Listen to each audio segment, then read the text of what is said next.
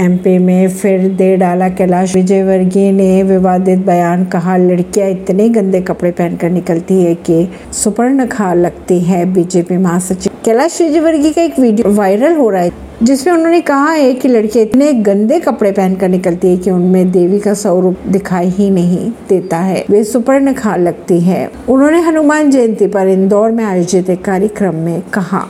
उन्होंने ये भी कहा कि नौजवानों को झूमते देखकर ऐसा लगता है कि उन्हें पास सात थप्पड़ मारूं ताकि उनका नशा उतर जाए। पुतिन ने अपने भाषण के बाद तालियाँ बजाने का किया इनकार, छाई खामोशी, वायरल हुआ वीडियो। ऐसी ही खबरों को जानने के लिए जुड़े रहिए चिंता सरिश्ता पॉडकास्ट से। परवीन दिल्ली से।